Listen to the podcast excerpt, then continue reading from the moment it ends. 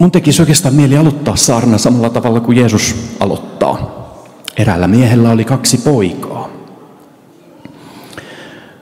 Voisin kertoa pienen tarinan miehestä, jolla on kaksi poikaa. Esikoiselleen tämä mies on ihan suunnattuma ankara. Jostain syystä se kohtelee kahta poikaansa hyvin eri tavoin. Esikoiseltaan se vaatii tosi paljon. On sen kanssa aika kärsimätön. Ei ole yhtään epätavallista, että saattaa suutuksissaan sanoa sille, että äh, miksi sä taas teit noin? Tai että aina sä kyllä mokailet. Tai joskus tuskastuneena sanoo, että yrittäisit nyt edes. Tai silloinkin, kun se esikoinen onnistuu jossakin, niin isä onnistuu sitä vähätteleen. Sanoo, että no sentä edes tossa onnistuit. Tai että älä nyt ylpisty. Kyllä tuossa asiassa itse asiassa muut teki isoimman osan, että sä olit aika pienessä osassa vaan mukana. Jostain syystä toiselle pojalleen tämä isä osaa olla paljon lempeämpi. Osaa rohkaista sitä ja kannustaa sitä ja auttaa etsiä ratkaisuja. Tälle sanoo pikemminkin, että, että no joo hei, vastoinkäymiset kuuluu asiaan, että tämä tilanne meni nyt pieleen, mutta yritä vaan vielä. Tälle se sanoo, että hyvä, jatka yrittämistä, sä teet tosi hyvää työtä tämän kanssa. Mä oon ihan varma, että sä onnistut jossain vaiheessa. Tai sanoo, että hei mä näen miten paljon sä oot tehnyt töitä tämän asian kanssa. Ja sanoo, mä oon ylpeä susta. Mitenköhän nämä kaksi lasta kasvaa? Millainen turvallisuuden tunne heille syntyy? Millainen itsevarmuus? Kumpi kokee, että hei, mä oon hyväksytty?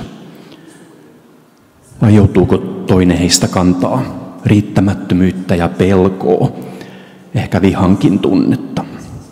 Mä luulen, että nämä kaksi erilaista kasvatustapaa kantaa hyvin erilaista hedelmää.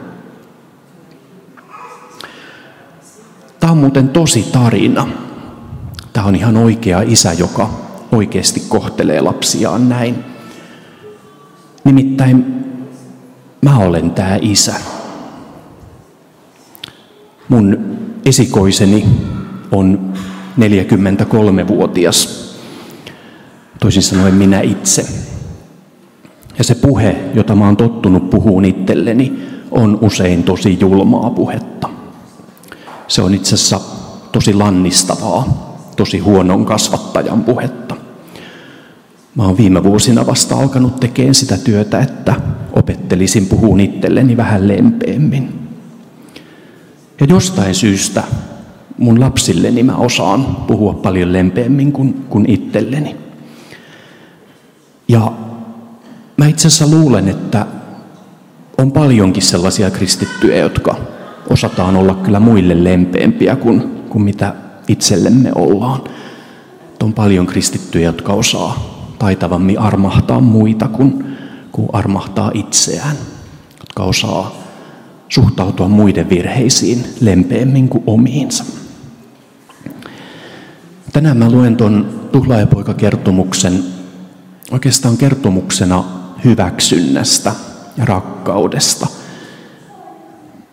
Ja haluaisin kysyä, että mitä asioita sun on vaikea hyväksyä itsessäsi. Puhutko sä itsellesi joistakin asioista kovin ankarin sanoin? Kannatko ehkä jotain häpeätä mukanas? Onko joku asia, jossa sä oot itsellesi liian ankara? Haluaisin kiinnittää huomioon siihen, että kun se tuhlaaja poika on siellä maailmalla ja kohtaa vaikeudet ja päättää mennä takaisin isänsä luokse, niin se harjoittelee mielessään puheen. Tällä tavalla Jeesus sen kertoo. Silloin poika meni itseensä ja ajatteli, minun isäni palkkalaisilla on kaikilla yllin kyllin ruokaa, mutta minä näennyn täällä nälkään. Ei, nyt minä lähden isäni luo ja sanon hänelle, Isä, minä olen tehnyt syntiä taivasta vastaan ja sinua vastaan. En ole enää sen arvoinen, että minua kutsutaan pojaksesi. Ota minut palkkalaistesi joukkoon. Sitten evankeliumi jatkuu ja kerrotaan, miten hän tulee isän luokse tai lähestyy ja isä näkee hänet jo matkalla ja juoksee häntä vastaan. Ja se poika aloittaa sen puheen, mitä se on harjoitellut, toistaa sen sanasta sanaan, mutta ei pääse ihan loppuun asti. Siitä jää se viimeinen lause pois. Se sanoo kyllä, että, että minä olen tehnyt syntiä taivasta vastaan ja sinua vastaan. En ole enää sen arvoinen, että minua kutsutaan pojaksesi. Mutta se ei ehdikään sanoa sitä, että ota minut palkkalaistesi joukkoon. Vaan se isä keskeyttää sen. Ja mä huomaan, että moni kristitty harjoittelee Jumalan edessä hyvin samanlaista puhetta. Moni harjoittelee rukoillessaan samanlaista puhetta, että mä lähden nyt isän luokse. Ja mä sanon isälle, että mä en ole sen arvoinen, että mä olisin sun lapses, mutta ota mut edes palvelijakses. Ja yhä edelleen isä keskeyttää meitä ja sanoo, että ei, sä et ole palvelija, sä oot lapsi. Sä oot perheen jäsen, et vaan hyväksytty, vaan, vaan suorastaan rakastettu. Nähdään on muuten kaksi hirveän erilaista logiikkaa. Olla palvelija tai olla lapsi. Palvelija tekee asioita toisaalta toivoen palkkaa, toisaalta ehkä vähän myös peläten rangaistusta tai peläten potkuja. Ja kyllähän me joudutaan rehellisesti myöntämään, että onhan tällainen versio kristinuskosta olemassa. Sellainen versio kristinuskosta, jossa Jumala on isäntä, joka palkitsee ne, jotka uskoo oikein ja rankaisee niitä, jotka ei usko.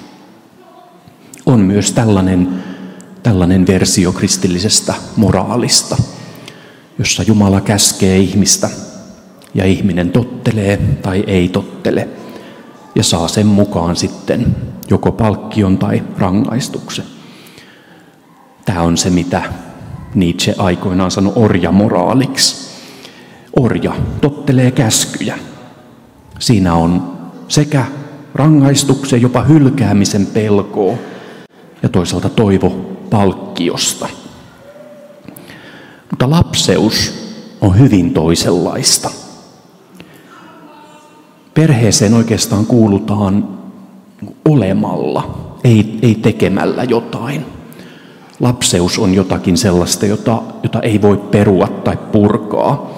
Vaikka tulisi pahakin välirikko, niin ei, ei ihmisen olemus muutu. Taas jos mä ajattelen ihan, ihan maallisesti omia lapsiani, että kyllä mä rakastan lapsiani riippumatta siitä, mitä ne tekee. Ja tähän ei tietenkään tarkoita sitä, että mulle on yhdentekevää, mitä ne tekee päinvastoin. Mulle on suunnattoman merkityksellistä, mitä ne tekee ja miten ne käyttäytyy. Mutta niiden lapseus ei koskaan ole uhattuna. Ei ole mahdollista, että, että he tekis elämässä jotakin sellaista, jonka jälkeen he ei enää olisi mun lapsia. Toki kyllähän sitä aina jossakin tarinoissa kuulee siitä, tai, tai ihan traagisia kokemuksiakin ihmisillä on siitä, että joku inhimillinen, inhimillinen isä saattaa äkkipikaisesti sanoa lapselleen, että sä et ole enää mun lapseni, kun sä oot tehnyt noin. Mutta mä näen sen isän epäonnistumisena. Mä oon tosi valmis myöntämään, että mä oon usein isänä aika äkkipikainen, Mä ylireagoin aika helposti, varsinkin väsyneenä saatan, saatan jonkun tilanteen hoitaa aika huonosti. Mä oon lasteni kanssa tehnyt sellaisen sopimuksen, tämä ei ollut mun oma idea, niin mä jostain luin tällaisen kasvatusvinkin, saa varastaa. Tämä on ihan sopimisen arvoinen asia lasten kanssa, jos sulla on lapsia. Että jos mun lapset koskaan on sellaisessa tilanteessa, että niiden tarvii tulla kertoa mulle joku asia niin, että mä en suutu, niin mulle saa tulla kertoon sellaisen asian. Mä oon luvannut, että jos mun lapset tulee mun luokse ja sanoo, että hei, nyt muista, että sä oot luvannut, että sä et suutu meille, vaan sä autat selvittämään tämän asian ja oot luvannut olla mun puolella tässä. Niin mä oon siihen valmis. Mikään ei voi muuttaa sitä, että, että mun lapset on mun lapsiani. Mun on ihan mahdotonta ajatella, että, että Jumala olisi huonompi isä kuin maallinen isä. Että jos maallinen isä uskaltaa lapsilleen luvata, että mikään mitä sä teet ei muuta sitä, että sä oot mun lapseni, niin on mahdotonta, että Jumala toimisi tässä jotenkin epätäydellisemmin. Niin kuin Jeesus itse sanoo, että ei kai kukaan teistä anna pojalleen kiveä, kun hän pyytää leipää, tai käärmettä, kun hän pyytää kalaa. Jos kerran te pahat ihmiset osaatte antaa lapsillenne kaikenlaista hyvää, niin paljon ennemmin teidän taivaallinen isänne antaa hyvää niille, jotka sitä häneltä pyytävät.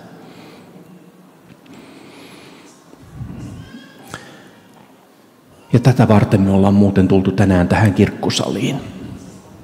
Sitä varten, että ihminen saa tulla Jumalan luokse.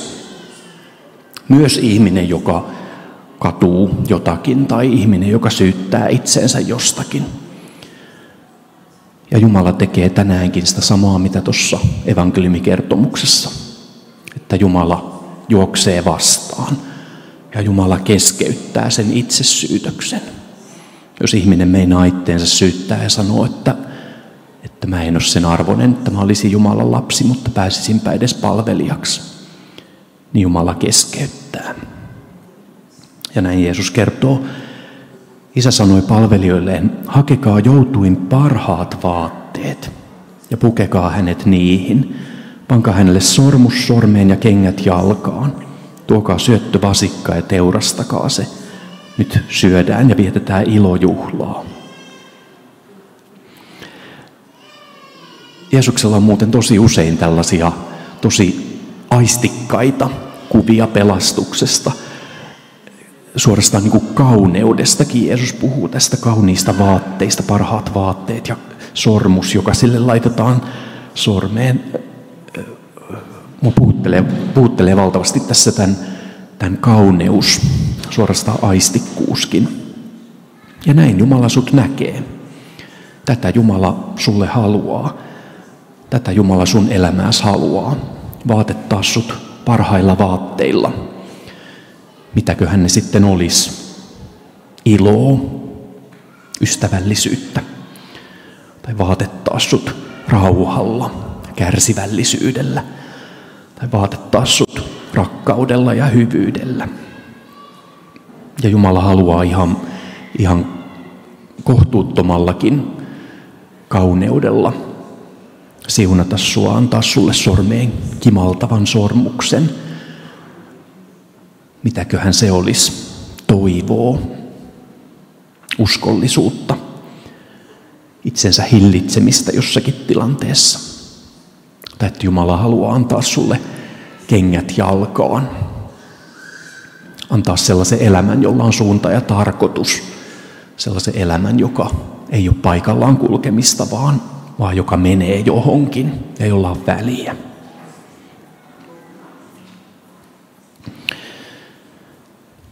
Toinen kysymys, mitä mä tänään mietin tämän, tämän evankeliumin ja hyväksytyksi tulemisen kohdalla on, että mitäs jos Jumala hyväksyy myös ne, joita mun on tosi vaikea hyväksyä? Musta näyttää siltä, että tässä seurakunta ja yhteisö venyttää meitä. Just viikko sitten telakalla puhuttiin, onpas kiva nähdä sut täällä, joka tämän sanoit telakalla, kun unelmoitiin, että mitä, mitä seurakunta voisi olla. Kuulin viisaat sanat, että seurakunta ei ole harrastuskerho. Jossakin harrastuskerhossa meitä yhdistää meidän yhteinen kiinnostus johonkin aiheeseen. Mutta seurakunta onkin erilainen yhteisö, jossa meitä on tosi, tosi monenlaisia. Onko itse asiassa kovin montaa inhimillistä yhteisöä, jossa on niin monenlaisia ihmisiä kuin mitä, mitä seurakunnassa on? Mä näen, että seurakunnalla on taipumus helposti vääristyä ja kääntyä sisäänpäin ja muuttua sellaiseksi, joka muistuttaa harrastuskerhoa. Seurakunnalla on taipumus supistua sellaiseksi, että se on samanlainen kuin mikä tahansa yhteisö, jossa me ollaan samaa mieltä asioista ja tykätään samanlaisesta musiikista ja ollaan jotenkin samanlaista kulttuuria. Mutta mä näen, että seurakunnan syvä ydin, seurakunnan syvä olemus on siinä, että seurakunta koostuu tosi monenlaisista jäsenistä. Rakkaus avaa ovia.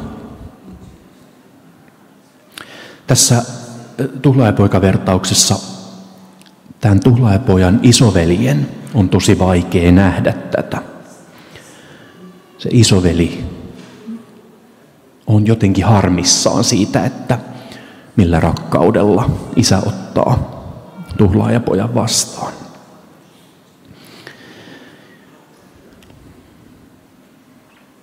Mä näen ympärilläni paljon sitä, että meidän on vaikea päästä yhteisymmärrykseen monista asioista.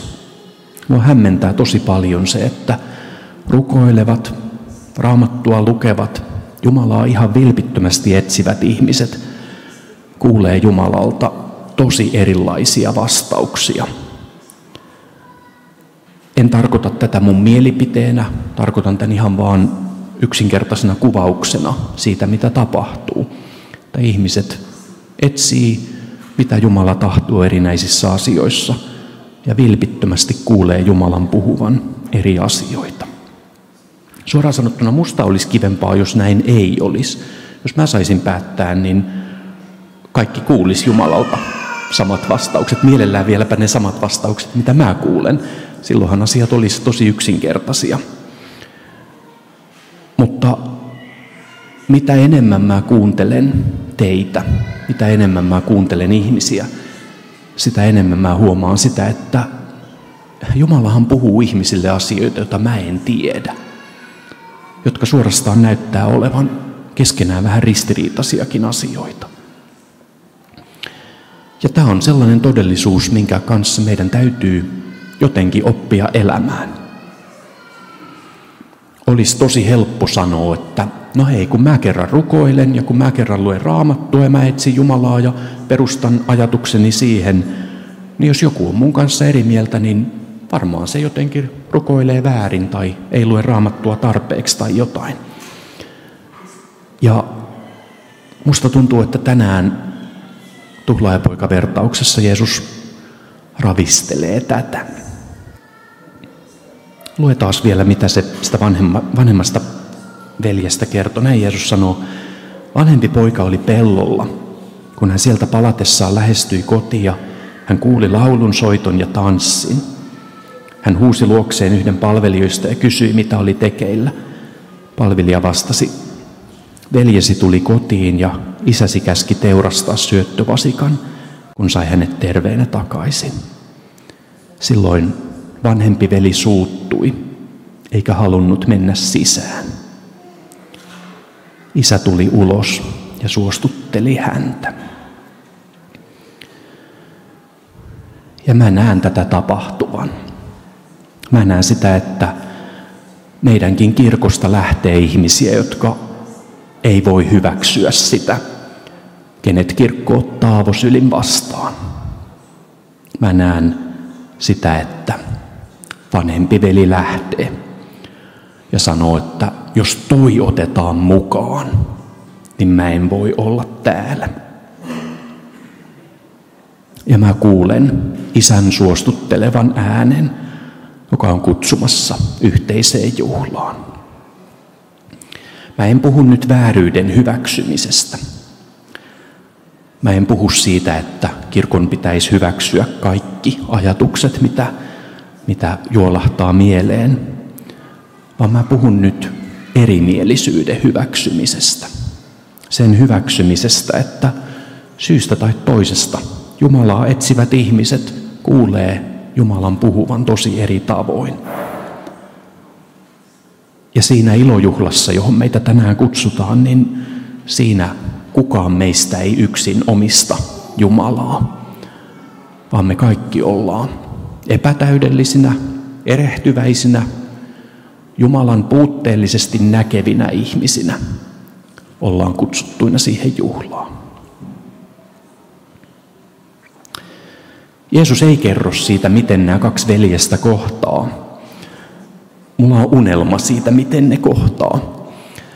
Mä unelmoin siitä, että, että ne, se veljesten kohtaaminen menee suunnilleen tällä tavalla. Ja itse asiassa voisiko tämä olla jopa unelma meidän kirkon tulevaisuudesta? Että kun se vanhempi veli tulee sisään sinne ilojuhlaan, hän näkee pikkuveljensä siellä pöydässä istumassa. Ja isoveljen silmät täyttyy kyynelistä, kun hän näkee rakkaan veljensä. Isoveli oli odottanut, että näkee siellä pikkuveljen ylpeänä ja polleana ja ylimielisenä. Mutta sen sijaan hän näkeekin veljensä kasvoilla syvä haavoittuneisuuden ja syvä helpotuksen, mikä tulee siitä, kun haavoittunut onkin kohdattu rakkaudella. Ja pikkuveli nostaa katseensa ja veljekset katsoo toisiaan ja he ymmärtää olevansa saman isän lapsia, saman talon asukkaita, saman tien kulkijoita. Ja tätä yhteyttä ei voi mikään katkaista. Toki he jatkossakin riitelee. On joitakin asioita, joista ne ei koskaan pääse yhteisymmärrykseen. Mutta he oppii arvostaan, suorastaan ihaileen toistensa vahvuuksia ja taitoja. Ja yhdessä ne ponnistelee isän talouden hoitamiseksi.